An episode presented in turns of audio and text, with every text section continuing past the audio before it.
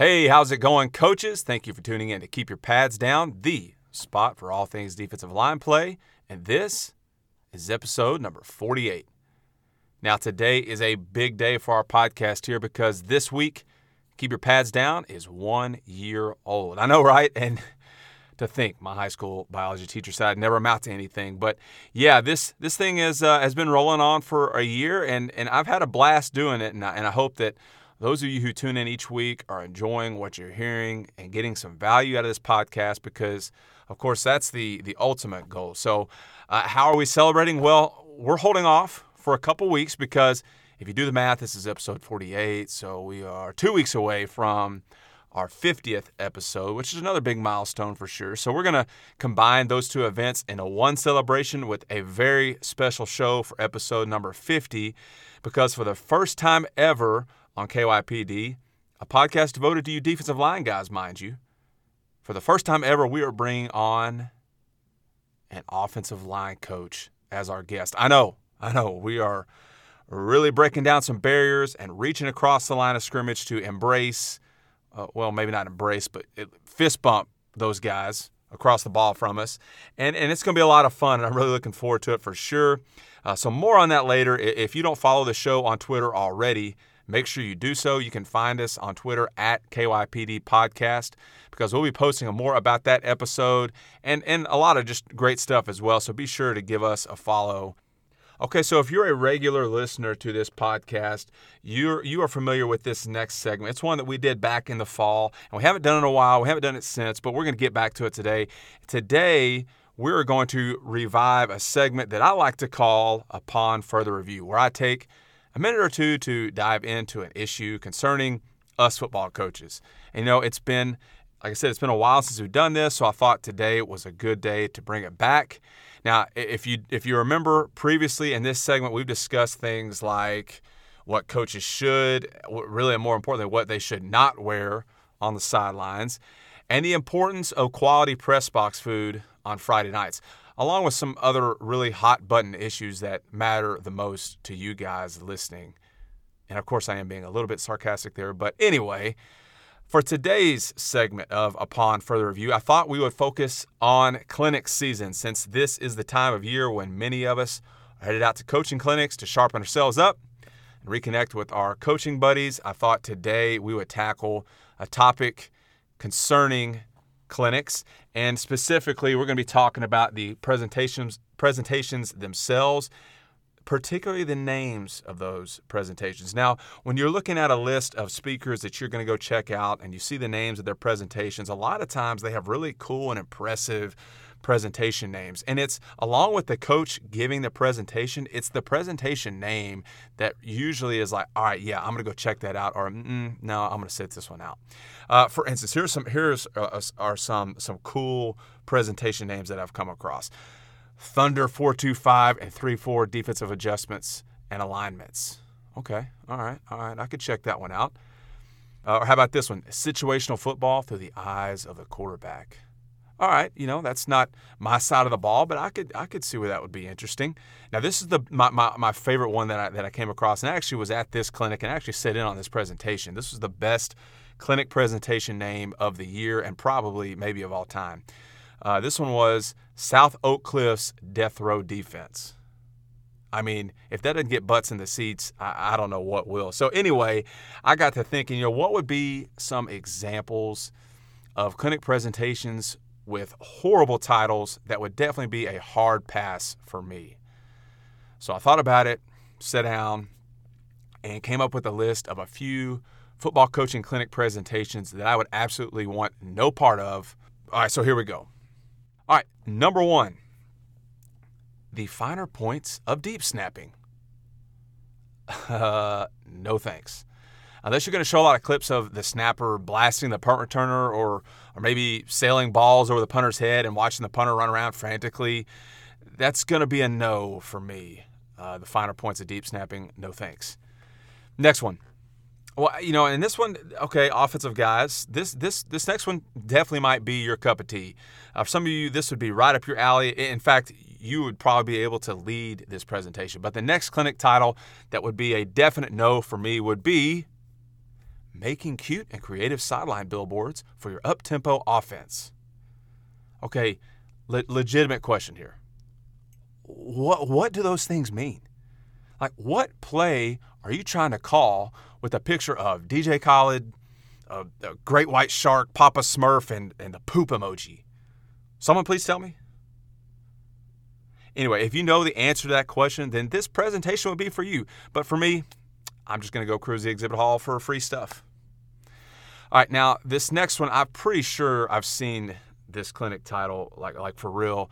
And if I haven't, I know I've coached against some some coaches who have attended this clinic, offensive line coaches, because our next horrible clinic title is just hold them because they won't call it anyway. You know, and, and, and here's why I wouldn't want to go. I, I wouldn't want to go to that clinic and I, that clinic talk, and I definitely wouldn't need to go to it because all the film clips will be from our game tape of our guys getting held. So I've already seen it. So count me out on how to hold like a pro presentation. That's a no for me. Another one, another bad presentation title Building a Winning Culture the Cleveland Browns Way.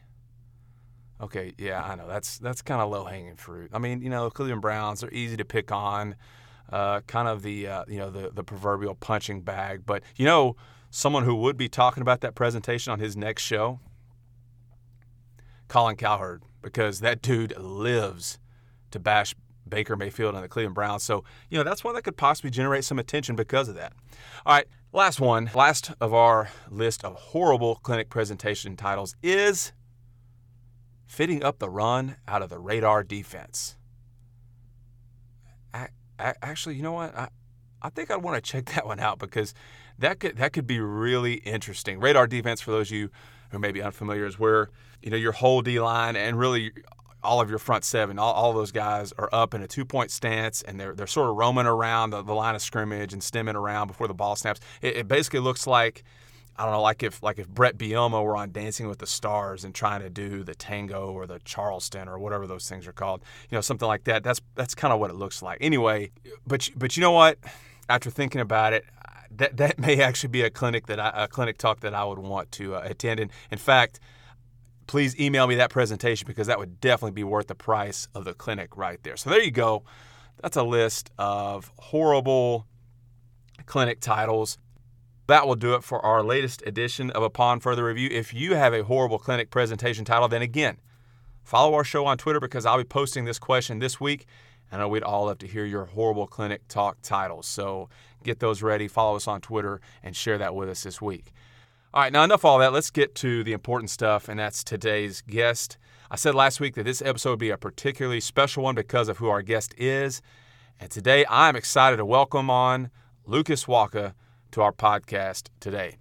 Lucas currently is the starting middle linebacker for the XFL's Tampa Bay Vipers, but during the 2019 football season, he coached our outside linebackers here and also coached uh, middle school football for us uh, before being drafted by the Vipers in October. And he actually had to leave us during the playoff run this year and head to Tampa for training camp, but was able to make it back uh, right before our state championship game and be on the sidelines for the game, which was awesome that he was able to do that and, and, you know just sharing that moment with all of us because he definitely had a huge impact on our team this year and was a huge factor in our success. So uh, anyway, Wacha is actually from Texarkana and, and attended Pleasant Grove High School before getting a scholarship to play at Wyoming, where he was a team captain and finished his career with 344 tackles, which is seventh all time in Wyoming history.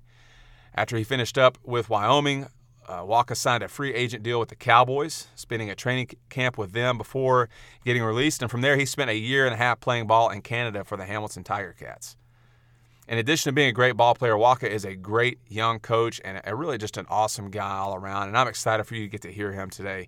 We talk about all the stops he's made during his football career, what life is like in the XFL, and things he's learned after one year of coaching football here at Pleasant Grove.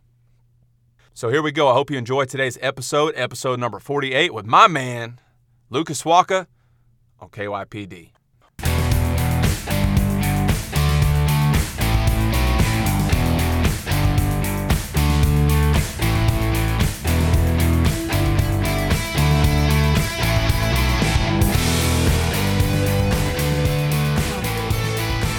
Wacha, what's up, man? It's good to be able to uh, talk to you again. I told you, you know, if you got drafted and, and made it through training camp and, and all that, then we'd get you on here. So here we are, man. It, it's good to uh, get to talk to you again. You know, it's good to finally be able to uh, make it to uh, keep your pads down and uh, be able to be on the show. Hey man, it's pretty elite company you're joining. I mean, you are the third guy on our staff to, to make it on here. You know, you're, you're behind Darby and, and, and Fuller, so you know hopefully that doesn't hurt your confidence too much and throw you off. But you know, hey, you did make the cut. There's some other guys in that office that, that aren't going to make the cut, so you at least have that going for you. I appreciate it. You know, Darby, I mean, uh, the reason I am where I am today is because of probably that guy. So uh, I appreciate that for sure. Yeah, yeah. Well, we'll, I'm sure we'll have a chance to talk about him some more. We were we were talking about you this morning, so. Uh, but let's let's jump right into this thing, man. So you are, um, you know, you're you're playing for the Vipers right now, starting middle linebacker for those guys. But let's back up a little bit. You know, you're from Texarkana. You went to Pleasant Grove High School. Uh, so start off by telling us just a little bit about your journey through the game of football uh, up to this point.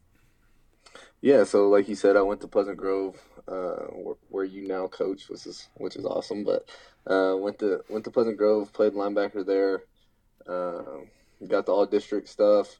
Ended up uh, getting the offer, the only offer to Wyoming uh, to play football. But then actually, like a week before signing day, uh, they ended up taking it out or taking it back. So I didn't really know what I was going to do. I thought I was going to go play baseball, but about three or four days later, uh, they knocked on my front door and they showed up at my door and actually gave it back. So I kind of was like, uh, don't really want to go uh, go back to the team, you know, that didn't really want want you anymore. But uh, ended up taking a visit there, got a connection, ended up playing there, and uh, redshirted the first year. Uh, came in spring ball, uh, fourth on depth chart, uh, you know, type those things, and uh, they they had some injuries in front of me, so I got a chance in the uh, in the springtime. Uh, ended up taking advantage of it. Ended up starting after that my freshman year. New coaches came in. Ended up doing the, doing the same thing, get knocked back down to third string in spring ball. Ended up fighting my way back uh, to start, and ended up being a two-time captain there at Wyoming my junior and senior year. So that was pretty awesome. Uh, after after college, ended up going to getting a chance to go to Dallas Cowboys uh, for a free agent deal. Uh, played there uh, for a little bit, very short time. Uh, was in camp. Some guys got hurt after a preseason game, some corners, so they had to bring in some more corners. So ended up going. Uh, ended up getting cut from there. actually, Jason Garrett I know Justin loves this story, but Jason Jason Garrett ended up telling me that I have a good family at the house, so I know I'll be all right.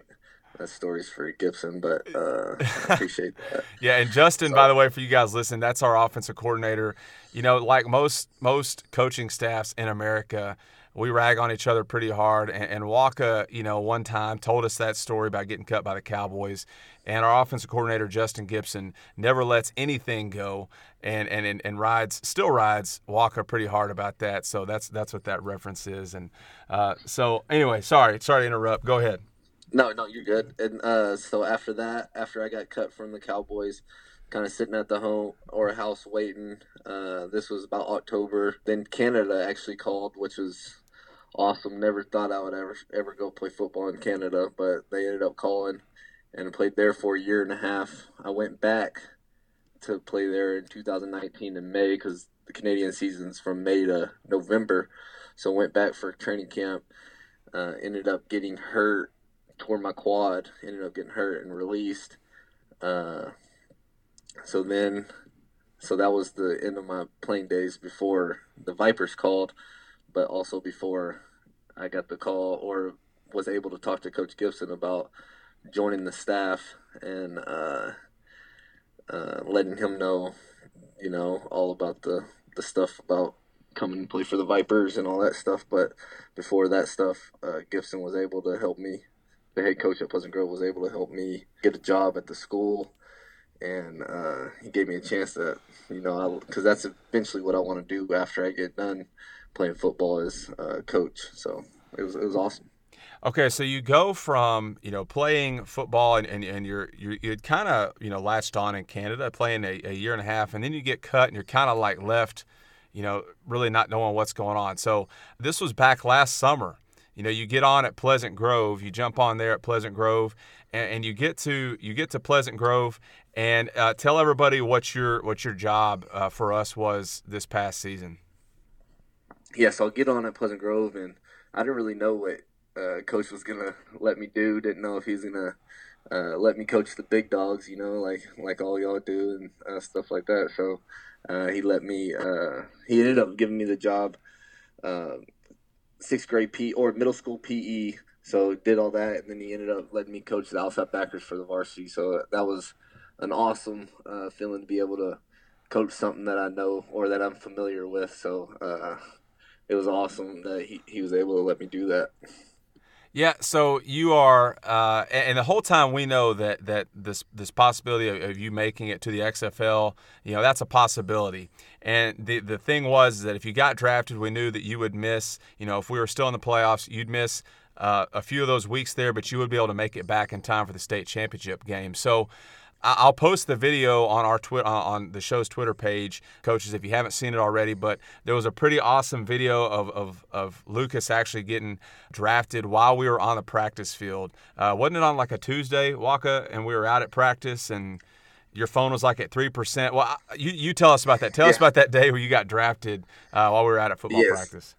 So I mean, the days before we were all leading up to it, and we were all kind of you know joking like where we're gonna be at, and we found out the draft was in the afternoon, right in the middle of practice. So that kind of was like, oh gosh, you know, it's gonna be one of those things. And uh, yeah, we get out there. I have the draft on on my phone, and uh, we ended up having a break in between practice between offense and defense. And I, I look at it, and I have about four percent. I'm like, oh gosh, hopefully, hopefully I get drafted pretty soon, or you know, I'm not gonna know all these guys are gonna call me, and the phone's gonna be off, and yeah, it's gonna be weird, you know. So uh, ended up uh, looking at my phone, and Tampa Bay was up, and I had a feeling they were gonna they were gonna uh, draft me because I've talked to Jerry, which is the DC here at uh, XFL, Jerry Glanville, which is at uh, XFL uh, defensive coordinator, and I ended up seeing that the the Tampa Bay Vipers draft Lucas Walker. so it was, it, I was like, whoa, what what what just happened? I was thinking they were gonna call me first, you know, before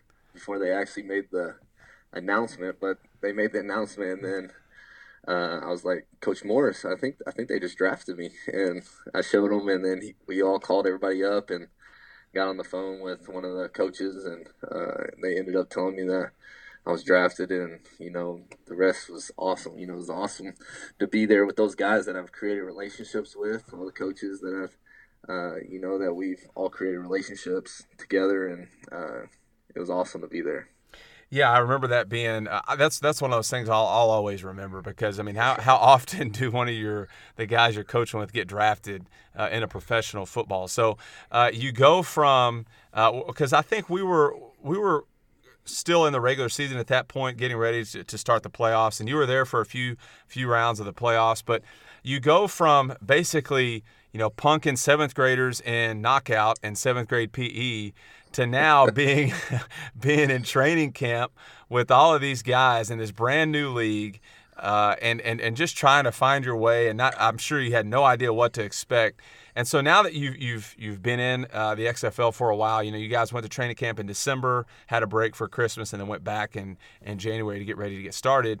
So now that you're playing the XFL XFL what's what's been the biggest difference in this league and the others you've played in being the NFL in Canada yeah, you know the NFL they have the you know the big name stuff and uh, all that kind of stuff. So uh, the NFL I'd say is definitely probably the fastest. I mean it's the best league that you can play in if you want to play football. So it definitely probably has the fastest guys and I mean not necessarily the biggest guys, but definitely the probably the most skilled guys at, those positions. I mean those are the best football players in the world. I would say definitely uh, in the NFL. Canada uh, was definitely a fast paced uh, fast paced league. I mean, you got receivers that can run forward off the line. The field's huge, so I mean, you got you got different uh, things in all different leagues. But was, the XFL is no slouch. I mean, there's great great competitors in this league. There's great players.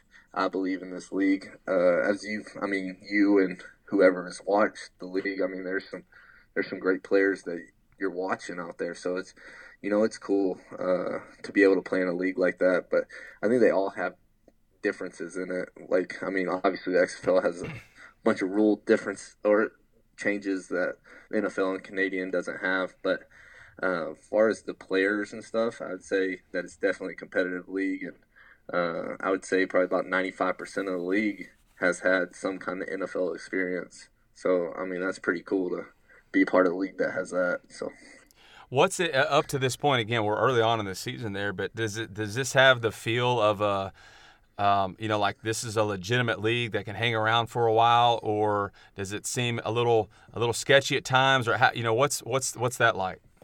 No, for sure. I mean, I didn't know what to expect when I came in, so it was it was one of those things that like, uh, is this league gonna fold or is it gonna? But everything up until like everything that I've seen so far has been amazing. Uh, they have breakfast for us, lunch for us. We have to provide our dinner, but during training camp, obviously everything was provided. Uh, they're providing housing for us.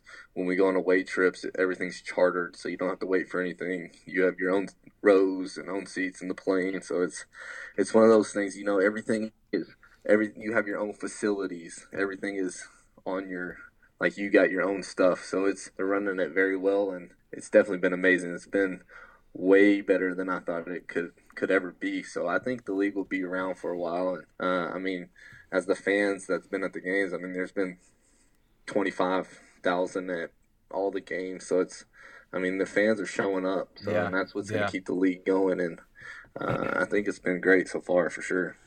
Was there a moment when you got there, uh, when you get to training camp, and you know, up to that point, when you got to training camp, you weren't uh, too far removed from uh, pounding a chicken fried steak with a side of tater tots and French fries on a scouting trip that we all went on uh, in, in August. You know, it was just a few months later, and so now here you are in this professional football league with these guys. Was there ever kind of a little bit of anxiety, or man, I don't know if I could still do this, or any of that kind of feeling as you when you when you first got into training camp? You know, for sure. I mean, there's guys that like are rocked up. You know, big big dudes that. Uh, you know you didn't really know. But I think training with Darby it definitely helped me a lot. But uh, I would say I would say those chicken fried steaks probably weren't the best choices choices at the time that I had. But uh, I've definitely started to eat a lot cleaner when I got here, and yeah. uh, body's starting to change a little bit. So it's it's definitely nice uh, being able to do those things. But I definitely still have my snacks every once in a while. Oh, for sure, man. Hey, no one can fault you for that. Hey, so you, you, mentioned Darby and, and, you guys, and, and for those of y'all who don't know, Jonathan Darby is our, our, our DB's coach. He was actually he's been a guest on this on this podcast before when y'all were still a couple months out from, from training camp starting, you and you and him started uh, working out together. You know, after practice and doing different things, he started putting you through some workouts. Talk about that because again, you know, a lot of people might think, oh, you probably have this this you know personal trainer, or you go into this facility to, to get to, to get prepared for you know the XFL, but no, you had you had Darby. So talk to us about that and what you guys did. Well, I think you started it with the Friday workouts uh, with the arm workouts. And Darby, I think, came in there one day and he was kind of felt guilty that he wasn't going to work out. yeah. so, so, yeah. The, so, the next week, uh, you know, he started showing up once in a while, and I was like, "Hey, I know you know some DB stuff. Uh, you know, I need to get my feet a little bit better too. So, do you mind? Do you mind working me out a little bit?" And he was like, "Sure." You know, so we ended up working out, and I was like, "Hey, do you want to go get a workout in?" He ended up working out, and he's continuing to work out, and he's seeing that how his body's changing oh, over time too. Dude. So he, he's starting to love it, and uh, you know, I'm still talking to him now when I'm here. And I'm asking what he's doing. He says he's doing as much as he can. So I don't know what that means. But I'm telling you, the, the dude is getting jacked. I mean, not not to to make you nervous, but just you better stay healthy because otherwise he's going to slide right in there behind you.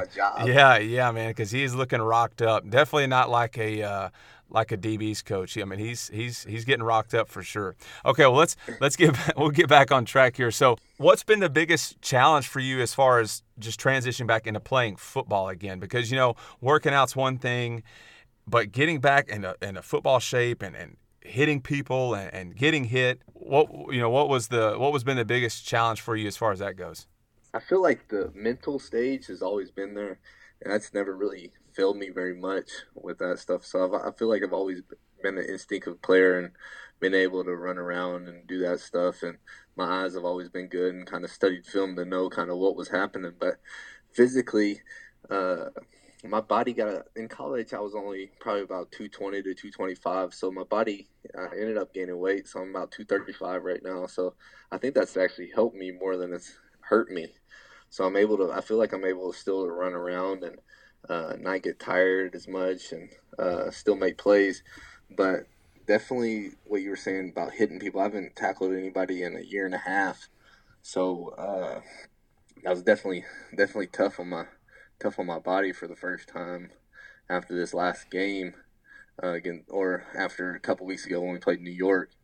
And uh, the next day I woke up and I was it was that feeling that you you miss, but you don't miss when it's finally there. I guess kind of feeling. Yeah, yeah. you know, you're you're kind of like, oh, I miss that feeling of that day after football soreness, you know. And then when it's actually there, you're like, did I really miss that? Like, yeah, you know? yeah, yeah.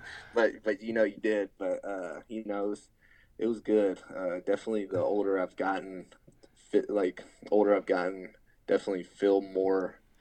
Uh, mentally, I feel better, but physically, you, you do kind of feel a little bit different. Like soreness and stuff stays lingering a little bit longer, but yeah, I definitely feel pr- really good right now. So probably the best I've felt in a long time. Uh, what's a typical game week look like for you? Yeah, so say, say we played, or say we played yesterday. We next day would be off. Then, uh, then you would have. So the day off, I usually come and get treatment. I try to get a little lift in, more like band stuff, and try to you know try to get your arms moving, lactic acid moving around, hit a couple striders, uh, things like that. And then the following day, I usually wake up, or throughout the week, I usually wake up around six and get to the facility around six forty-five, get some treatment, or eat first and then get some treatment. Uh, lift on uh, every other day. So day zero and day two, I'd end up lifting. Uh, but days, so we start with day zero, which is the day after our off day, and we have walk through day, and we review the last game, then or make corrections of the last game, then get on to the next week. Uh, day one, uh, you kind of still kind of sore, so you get more of your heavy lift day uh, kind of stuff, and uh, get that out of the way for the week, and uh, you know, then you come in, uh, you watch film of the of practice the day before, get start watching some film of of the team you're playing that week, and then you go out to practice for a couple hours, and then you uh, go eat. Some guys watch film after that, or you can go home and do whatever you want, treatment, stuff like that. Day three, or no, day two, you come in. That's our most physical day.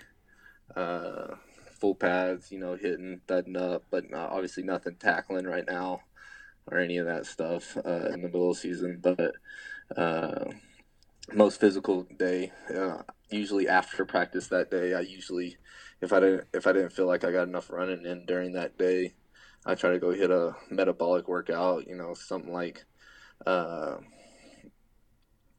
rows, bike, uh, med ball slam, some ropes, stuff like that to try to get your um, heart rate up and try to get you know uh, get ready for the game that's about to be here in a couple days.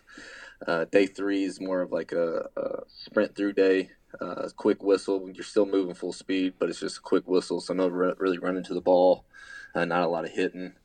Then uh, the next day would be the day before the game, so travel day or go to your stadium, or not go to your stadium, go home, um, get ready for the game the next day. Then game day and uh, eat, get ready, uh, get up there about three hours before the game, and uh, hopefully go out and win. Are are practices more physical than they were like in the NFL in Canada? Are they about the same? How how does that work?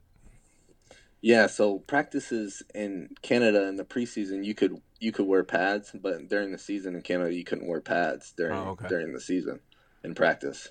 So definitely more physical than that. But in in the NFL, uh, in training camp, in the NFL is definitely physical with Dallas. Uh, we were full pads every day, but in the XFL we were full pads every day during training camp. So it's about the same as same as it was in the NFL for sure. you mentioned earlier the rules and, and some of the different rules that, that the XFL has rolled out, and, and they've gotten a lot of attention, you know, with the kickoff and uh, the extra points and, and the, the last two minutes of each half and, you know, only having two timeouts and all those things. How do you feel about the new rules that, that the league has rolled out for this season? You know, I like them. Uh, last or a couple weeks ago was my first uh, time actually being on uh, the kickoff and kickoff return. So it was, it was pretty unique. You know, it was uh, it was one of those things that uh, the guy's so close to you, so it kind of feels weird uh, when when it goes, and kind of feels weird when you hear the ball kicked. You know, you're thinking running full sprint. You know, and uh, you kind of just have to wait and wait and wait until the hands go down, and then you can release, and the guy's right in front of you, so you don't know whether it's a bull or make a move. Kind of depends where the kick is, I guess. But yeah. uh, you know, it's definitely unique, and uh, I think it's add, added a lot to the the game, and they want to add more to the offensive game. So it, it creates a scenario where you you want to kick it to the return and let them return because I mean, if you don't, ball goes out to the 45 yard line on the other side. So it, yeah. it kind of makes it uh, makes it challenging. You definitely want to kick it to the returner and create an offensive play. That's eventually what they want. Are your uh, your your special teams coordinator, or whoever's doing your special teams, do they? Because I just uh, as I was watching, I was like, man, that's that would be really easy. It seems like it's really easy for the returner to pop one. So do they do they start having guys like, hey, we're going to kick it you know, to the returner, kick it right, and then have some other guys fold over or, or, or safeties? Like, do you move guys yeah. around like that? Yeah, for sure. You definitely have. I mean, it's kind of the same scenario type thing, but you definitely have a lot of. Uh, you definitely have a safety in there that'll stay back. The kicker, you see it with a lot of teams. They'll kick it and they'll sprint down to the uh, to their side. You know, so because they're so far away, they're used to like jogging down, you know. Right, so they right. sprint down the uh, kickers will, and they'll be like off to the side, away from the other safety. And then you have guys that. That's what I was saying. You kind of you really have to hold your hold your gap. You can't really make a move on the guy because if you get out of lane, then there's a chance that they're gonna pop it. yeah. Know? So it's yeah. like one of those things that you have to two gap everything. Right. Yeah, for sure. And I, I, I like the, I don't know, I, would be interested in how, as a defensive player, how you feel about some of the rules, again, that, that are designed to kind of help the offense out a little bit. But I do like the rule, the, the, the final two minutes uh, of, the, of each half where, you know, the clock stops even if you're in the middle of the field, but there's a five second runoff. Uh, because I think in this this last Saturday's game, when you guys were playing Seattle, that actually played in y'all's favor because you got the ball back um, when normally uh, in an NFL game or a regular football game, uh, they would have just been able to kneel a clock out, run it out, and you guys wouldn't have been able to do anything with it. But at least it kept, you know, for me personally, as a fan watching the game, instead of turning it off with a minute and a half left, I'm watching until the very last second because you guys were able to get the ball back and move it down the field a little bit. And so I thought that was pretty cool. So, how do you feel as a defensive player uh, with, with some of the rules kind of slanted towards the offense? Yeah, de- definitely. I mean, I guess it depends where you're at in the game in that situation when you're losing. So if it was really good for us, and we only had one timeout with a minute and a half left, you know, and yeah. we ended up getting the ball back with 40 seconds. So it's like it was pretty, it was pretty unique, you know. We drove down, we had a chance to score and win the game. So uh, it was one of those things that uh, that you like, but when you're on the other side of it, you're like, oh, I don't, I don't know if I like this very much. Yeah, you know, they, yeah. they have a chance they have a chance to go score on any play. Even you know, run. I mean, you can run the ball, right? And it exactly. still stops. Exactly. And it's like so. It's it's one of those things that it's definitely unique, but uh, it definitely gives a the offense definitely the advantage. I think I think they said that you can't you can't kneel out the game unless like it's like 50 something seconds 50 52 seconds or something like that yeah that you can kneel out the game right and rather than two minutes or whatever right yeah exactly well, let, us talk about y'all's uh, your your defense, and and before we jump into that, let's talk about your defensive coordinator. You know, I remember when you told me back uh, in the season once you got drafted that that the the Vipers defense coordinator was Jerry Glanville, and I was like, man, is that the same guy that like coached for the Oilers when I was a kid? You know, when I was rocking my my Houston Oilers starter jacket, like back in the day, like the dude that coached for the Falcons that drafted Brett Favre, like the guy that left tickets for Elvis, like that dude's still coaching. Like, I didn't know he was still alive, much less still coaching. and and then you yeah. look at him, you see him on the sideline, and he doesn't look that old. I mean, you think he would be just completely you know, out of it and, and just kind of, you know, at the nursing home playing shuffleboard at this point, but he's out there coaching you up. So talk about him and what it's like playing for him. You've played for him before in Canada. Uh, just talk about what that's like playing for him. Yeah, like you said, I mean, uh, he's a legendary coach. He's he's been around the league. He's been all through college, everywhere. Uh, I was talking to him the other day uh, about about coaching and stuff like that, and he goes, "You know, you know who defended the first Hail Mary?" He said, "He goes when I was with the, uh, I think he, I think he was with the Falcons at the time. He said that he defended the first Hail Mary." that was ever in NFL football. Was that so was, was against like, the Cowboys, what? wasn't it? What was that against the Cowboys?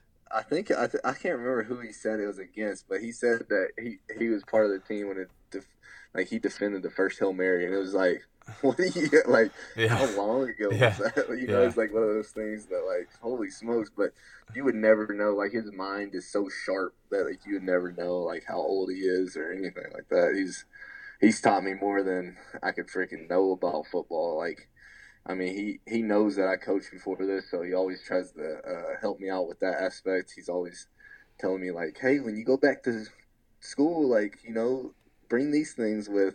If you see this and this and, and the formations, uh, tell them because they're doing this and this, and I'm like, all right, coach, you know, all right, yeah, you know, but yeah. Uh, no, he's he's awesome. He's very uh, energetic. Uh, never never gets upset really about anything. He always wants you to play fast and uh, never makes anything too hard than what what it should be. And uh, it's been a blessing to be able to play for him. He's an awesome guy, and uh, couldn't say enough about him. So I would imagine if you're able to stay in the game that long, that you do have to keep a pretty even keel because if he burned pretty hot, you know he's gonna he's gonna he's gonna wear himself out and, and, wouldn't be in the game this long. So so correct me if I'm wrong. He's communicating the call in the game. He's communi- communicating the call with you, right, in, in the speaker in your helmet. Yeah. Yeah, headset. Yeah, yeah and the headset yeah. in your helmet. So talk about that because I've always wondered what that would be like and and how that works. And so just walk us through that, like him giving you the call, you getting the call in your helmet. Uh, is it like the NFL where they they can only have a, a certain time frame to do that? How do you communicate the call with the guys on the defense? Just talk about all that. No, it's one of those things that you wish they kind of had a time limit uh, because they can talk to you throughout the whole play. Oh wow! So it's kind of like, yeah. So it's kind of like, uh, but sometimes it's good, you know, because they see stuff up in the box that they can relay down, and they're like, hey, you know, do do this, like, hey, check this real quick or whatever. Yeah. So it's uh, one of those things you definitely have to be on your toe, but toes. But he'll he'll give me a call, uh, you know, so just a base call. He'll say like over cover one or whatever and uh, I'll get the defense lined up, echo the call, and, and get them all lined up, and then he'll let me know if he needs anything else, any checks or anything that out. But usually, the checks are obviously before the game and meetings and all that stuff, so I kind of have an idea what we're gonna be, what we're gonna be doing that day. So is it just Coach Glanville that's on that's that's talking to you in your headset?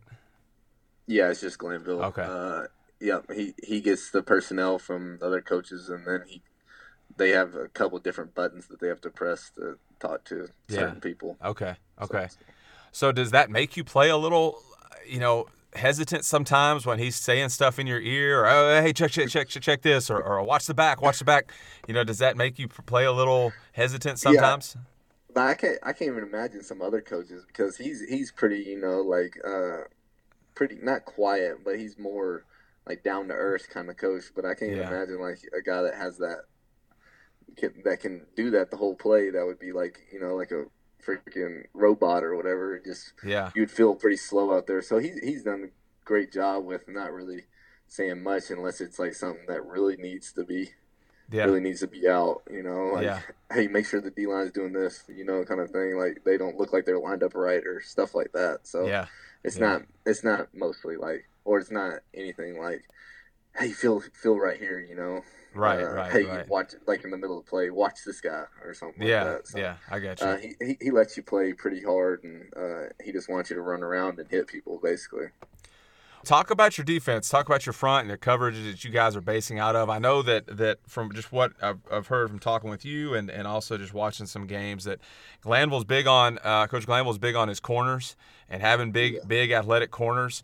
Uh, just talk us, you know, walk us through your defense and, and what you guys are are, uh, are lining up in and how you guys are playing that.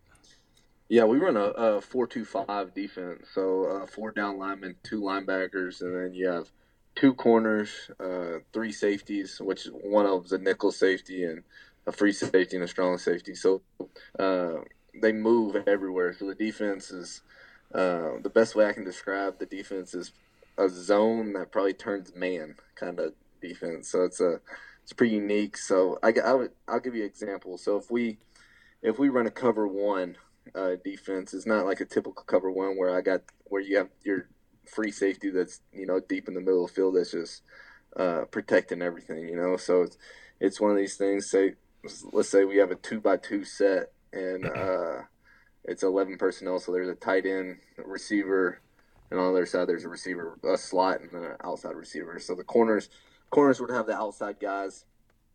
Uh, then you would have what makes this unique is the nickel safety and the will would have the tight end, but the will would be inside leverage and the nickel safety would be outside leverage. So the will would have any in breaking, so a dig, a post, a under. Uh, nickel safety would have corner, an out, anything out breaking. So let's say the tight end runs under real quick. The nickel safety then turns, he sees that right now. So he then turns the number one receiver and creates a double on him. Okay. So it's kind of it's kind of defense that it's creating a bunch of uh, double teams. Really, it's uh, it's like a man under a yeah. zone kind of thing that's creating a bunch of uh, of man. So the, on the other side would be on the slot receiver would be the strong safety and the free safety. You're playing the same thing. The will and the nickel safety would be and so it, it's pretty unique. So say they went three by one, the Mac and the nickel safety, or the middle linebacker and the uh, nickel safety would now be doing what the will and the nickel safety did. So just in out kind of stuff and yeah, uh, creating doubles everywhere. So it's kind of one of those things that he likes to that he likes to do. A bunch of cuts and uh, just trying to get the ball back really, and he loves bringing pressure too. So uh, definitely with that defense, he'll he'll bring a as a, a blitzer by the backer or whatever. In this league that that you're playing in, is it is it one of those things where that you're able to carry a lot of checks into the game plan, or do you have to stay fairly basic and uh, you know maybe maybe stem some things or disguise things, or how exotic are you able to get with it, especially with you know the the lack of time that you guys have had to get all this stuff in? Yeah, so I mean, uniquely last week we actually had checks for every single play. So it was it was which wherever the back back was or uh, back was in pistol or dot. You know, it was, a, it was a blitz coming from both sides. The back was offset, and they were in the shotgun. It was a different blitz. So it was one of those things that you really didn't know what you're running until until the play was set up. You know, yeah. And that was that was one of our calls uh, that had all those different things. Then you could run your normal stuff uh, like cover one, cover four type stuff that would go against everything. Uh, then you obviously have, but you obviously obviously have empty checks, stuff stuff along those lines. But with the short clock, you don't see much motion. So yeah, yeah. Uh, with the 20 second clock, you don't see much receiver motion all all the way across and motion and back stuff like that. So it's mainly tight end tight end trades and tight end motions that uh, you see uh, in this league because the play clock is so fast. Yeah, you know, I didn't even think about that, but that's that's actually kind of nice. Um, you know, not not having a uh, you know a lot of the motions and stuff because that's really what creates headaches for you. Uh, for especially sure. as a coordinator, and then as you, as, as someone who's calling the defense and trying to get everybody set up, and, and those guys going in motion, and what kind of motion is it, and and all those things. Let's talk about you specifically now. So, when I've, I've watched you know both of your games now, and I find myself like I don't know, maybe like a, like your dad probably how, how he watches your games. Like I'm watching you. So yeah. I told I was talking to, to, Darby today. I was like, you know, honestly, I really don't know what anybody else is doing because I just find myself watching Walker like as if I were coaching him up in the box or something, you know. So uh, if I'm watching you, take me through like when when uh, you get the call, you, you get the defense set up. Now what's like put let, help me see it through your eyes. Like, what are you reading? What are your keys? What are some things that you're doing? If they, you know, if they're running the ball, if they're, if they're throwing the ball, walk us through that. I, I go through a bunch of stuff. So I get the call, tell the tell the uh, D lineman and secondary what what the play is real quick, and then I try to get the formation lined up, and then what goes through my head is the film that I watched all week. It's like, hey, what do they normally like during this? Uh, boom, get that through my head. Is there any checks out? Okay, I guess before the film stuff, I see if there's any checks and things like that that I need to uh, say now, slants that I need to get to the line if they're in a certain offense or anything like that. Boom, that's gone. I think about uh, what play they could be running. Okay, that's gone. I get ready to play. I'm looking. I'm mainly mainly looking at the running back. It kind of depends where he's at and what kind of down it is. I guess if it's first down, I'm mainly looking at the running back through the guard to see. So I take my read step off the running back, fill a guard pull. I'll I'll insert where I need to insert. Uh, no guard pull. I just uh, stay with my gap that I'm in. But then third down, and I don't really look at the kind of look at the down lineman because the high hat. You know, you see see pass run pretty quick out of that. So yeah, uh, do all that stuff and but you know I, I love being able to uh, run the defense and be able to tell the guys uh, make sure everybody's on on schedule and make sure everybody's uh, doing the right things for sure. I remember when I uh, after I'd been coaching for a couple years, I, I would always think like, man, I wish I could I could take this knowledge that I have now and go back and play because you realize how much as, as a player how little you knew about what was going on. Like I knew my responsibility, my job, maybe a few of the things behind me and and around me. But as far as seeing big picture stuff and just technique, I, mean, I always thought, like, man, I'd love to go back and play now with the knowledge that, that I have. Now, here's the thing with me I still wouldn't be able to play. But I'm just curious now that you've had a chance to coach and see it from that perspective and watch film and, and you know you're in the box for us and so you're able to see things from that point of view and that perspective and coach kids up. How has that changed your perspective uh, as a as a player?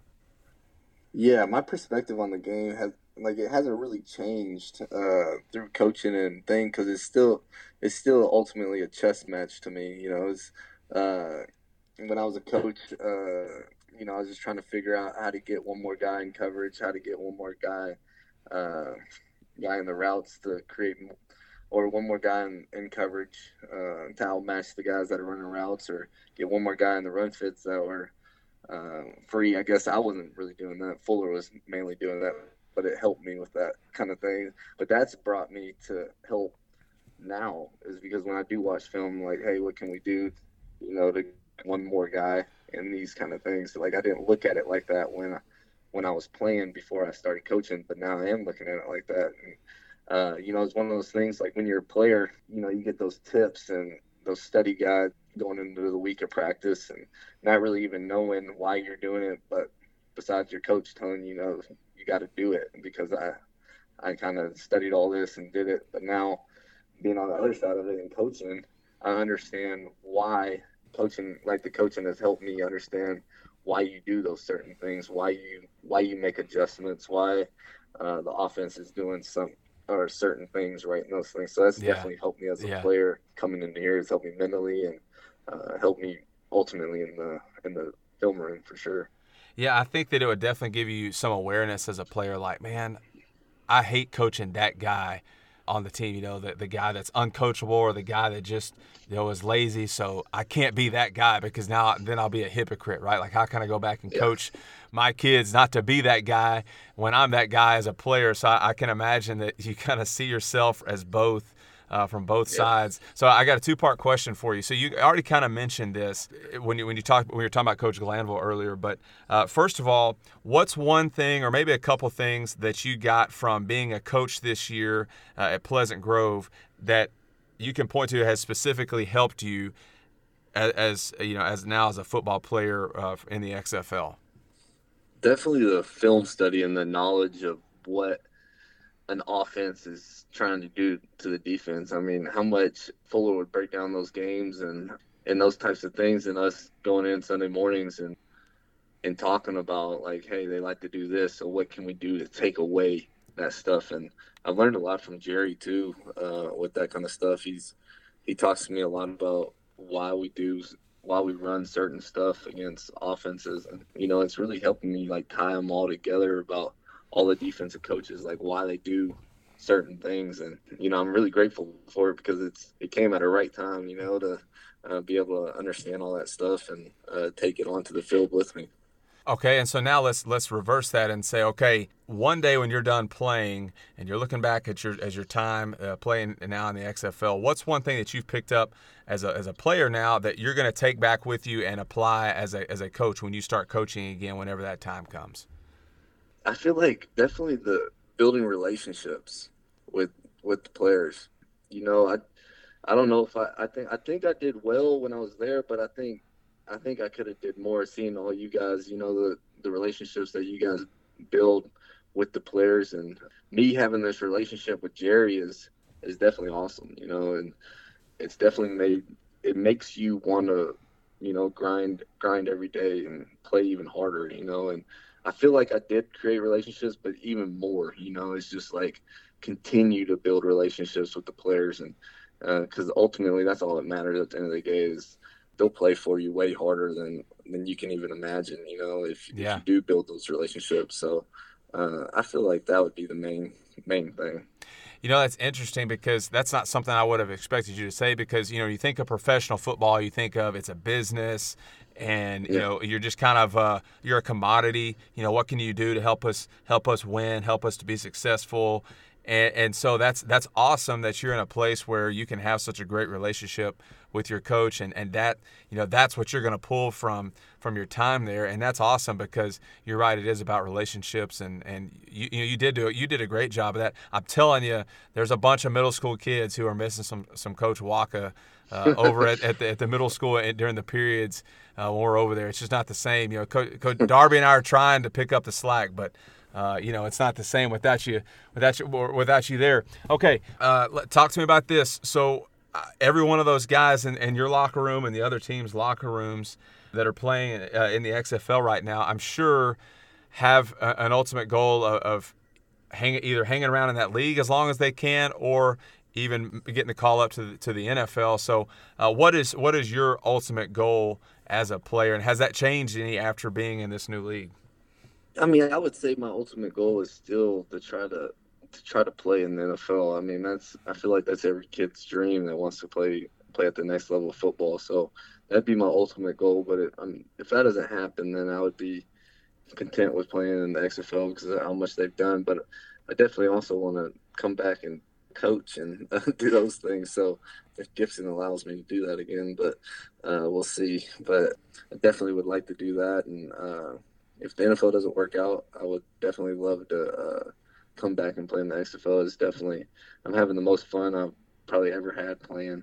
Or I mean, in college, I had in college and high school, I've had a lot of fun, but after that, uh, didn't really have that much fun, you know. And the loves came back, and it's uh, it's an awesome feeling, you know. So to be able to play, and I'm just blessed to be here.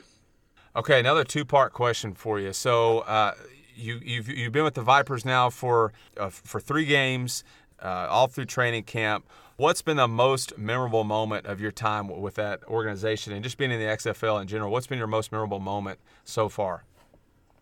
I would say being able to get my first start at uh, linebacker in, in professional football when we played in New York. And I know we ended up losing that game, but being able to get my first start in New York in MetLife Stadium, it was really an amazing moment for me.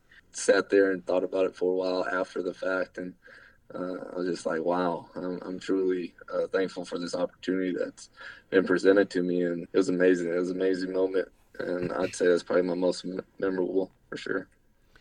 So it's been a pretty uh, a pretty sweet year for you, football wise, and and and life in general. You know, you're you're recently engaged and and going to be getting married soon and you know you're playing professional football and also the team that you coached for this year your alma mater to boot won a state championship when you look back on this past season as a coach what are some things some highlights that you're going to remember and take away from this year I think, I mean, like I, I, talked about a little bit earlier, but that was mainly with the players about building relationships. But the, the relationships we did build with coaching and uh, stuff that will never be broke, you know, is uh, it was those things, all the funny moments that me, you, and Darby, and Peyton and Fuller and Morris and Allen all had defensive room.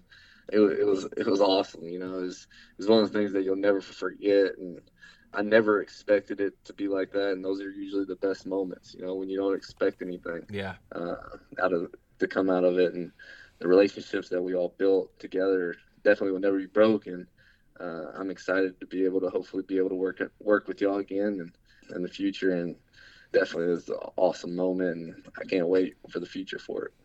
Yeah, you know, and I'll be honest, when uh, I remember them telling me, you know, because I, I got this was my first year uh, at PG also, and I remember them telling me that that you were coming on board, and I thought, oh, that's cool, you know, and I, I kind of expected, so don't hate me here, but I kind of expected you, you know, like you to be like this guy, like, you know, hey, I'm coming back, I'm a hometown hero, like I'm I'm coming back to coach at my alma mater just for a few months till I get drafted, and so you know, don't ask me to coach up seventh grade B team because I'm too good for that. And like, I'm just gonna strut around with like my all my gear on, all this stuff. And I, and I and and by the way, we hadn't even mentioned this yet. And but but you know, you know, knowing who your brother is, Michael Wacha, now a pitcher for the, the Mets. So you you know, your family's a big deal in, in Texarkana. So I kind of expected you to be like that. And but but I mean, from like the day one when we're we're sitting in like new teacher in service, and then we're we're kind of we were kind of both in the same boat as far as we're trying to learn the defense. We're trying to get our get our bearings as far as just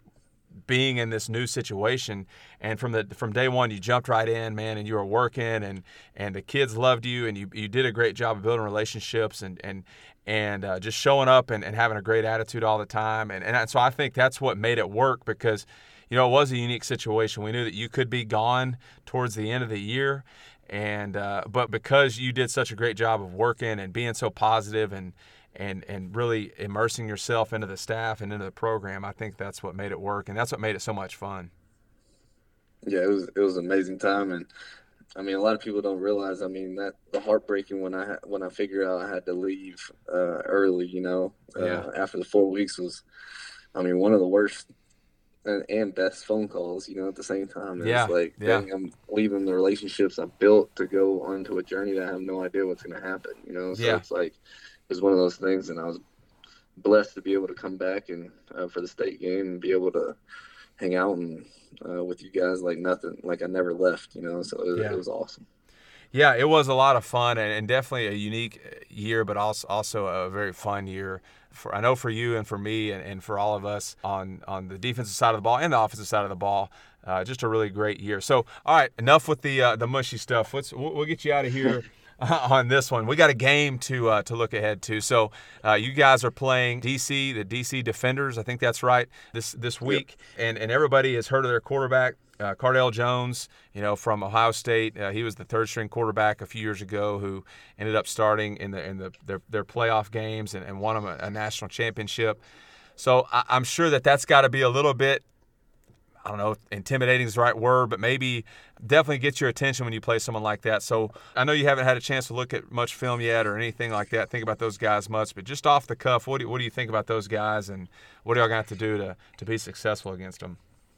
Yeah, you know, from from a defensive point for me, watching their offense, they they have they like you said, Cardale Jones. Uh, a lot of people know him as 12 gauge. He's uh, he's a pretty good player. He's won a national championship, went to the NFL, played for a couple years, and ended up coming to the XFL like a lot of a lot of us have. And uh, he he's dynamic. He can throw. Everybody knows that he has a freaking cannon back there and can can launch it whenever he whenever he wants, but he also can run with his legs. He's not a slow guy. He's, he's a big guy, but he's also not a slow guy. He's kind of kind of like Big Ben, the way the way he shucks people off at the line of scrimmage is he's hard to bring down, and uh, they have a really good defense too. From watching their defense of um, me watching other offenses when we played it, we watched their defense a little bit, and they create takeaways all the time. So uh, they're a stingy defense, so it's it's gonna be a it's gonna be a good game, and it's gonna be a hard fought game. Uh, luckily, we're at home for our second one, so it's uh, we're excited to be able to go out there again in Tampa and uh, be able to show what we got. Well, yeah, and Walker, let's cut the crap, dude. We all know we're gonna be. It's, it's you versus him, man. And you know we did all this. we did all this tackling with these middle school kids in the morning this this past season, and talked about hey, because when we knew you got drafted by the Vipers, we talked about you know everybody we want to be Vipers when we tackle, not little grass snakes And and you know, remember if, if a kid, you know, if he arm tackled, we'd all you know we'd all point at him and say arm tackle alert. And maybe I shouldn't be sharing this with with people because I don't know if that's actually you know uh, textbook uh, coaching. But anyway, I just got to tell you, man. Hey, if, if he stiff arms you, you can just you can you can just know that we're gonna be pointing at the TV screen, yelling arm tackle alert at you, and don't be a grass snake. So. It, it, it only motivates you. you okay, it's, it's one of those things that we, we that's how we motivate the kids. All right, uh, all right. Well, as long as you understand that, but then also you know too when you the first time you lay them out that you know we're going to be jumping up and down and and spilling our popcorn everywhere too. So. No, man. In all seriousness, man, we are we are pulling for you and so happy for you and proud of you. And it is it is kind of surreal watching you um, on TV and and and uh, I'm so happy for you that you're getting this experience and getting this opportunity and and just want to wish you the best of luck the rest of this season. And and again, like you mentioned, hopefully we get to coach together again. But I know also that means that you wouldn't be playing football or you know who knows how that's going to work and what's going to happen. But definitely hope we get to uh, get to work together again for sure. I appreciate you having me on here. It was, it was awesome. I feel it definitely covered a lot of stuff, and it was amazing to be able to be on here finally and be able to see what see what everybody's been talking about. All right, man. Well, good luck. Go uh, go get some rest, and, and we'll be talking with you soon, Wacha. I really appreciate Wacha taking time out of his week to talk with me and love being able to catch up with him. Be sure to follow him on Twitter at Lucas underscore Wacha 12. That's at L U C A S underscore Wacha, which is W A C H A 12. You can also find that information uh, in our show notes as well. Uh, but also be sure to catch the Vipers this Sunday night at 6 p.m. on ESPN2 as they take on the DC Defenders at home at Raymond James Stadium. Also, remember to follow our show on Twitter at KYPD Podcast, and please give us a five star rating and leave us a review and help us spread the word about this podcast. Our quote of the day is this The heart of leadership is making other people better. And that will do it for this episode of Keep Your Pads Down. Check back with us next week for episode number 49, where we talk with another high school coach whose team won a state title in 2019. Until then, have a great week. And you know what? I'm going to get Wacha to help me out with this, this last part. Wacha, go and tell them what they better do. Keep your pads down. Let's go.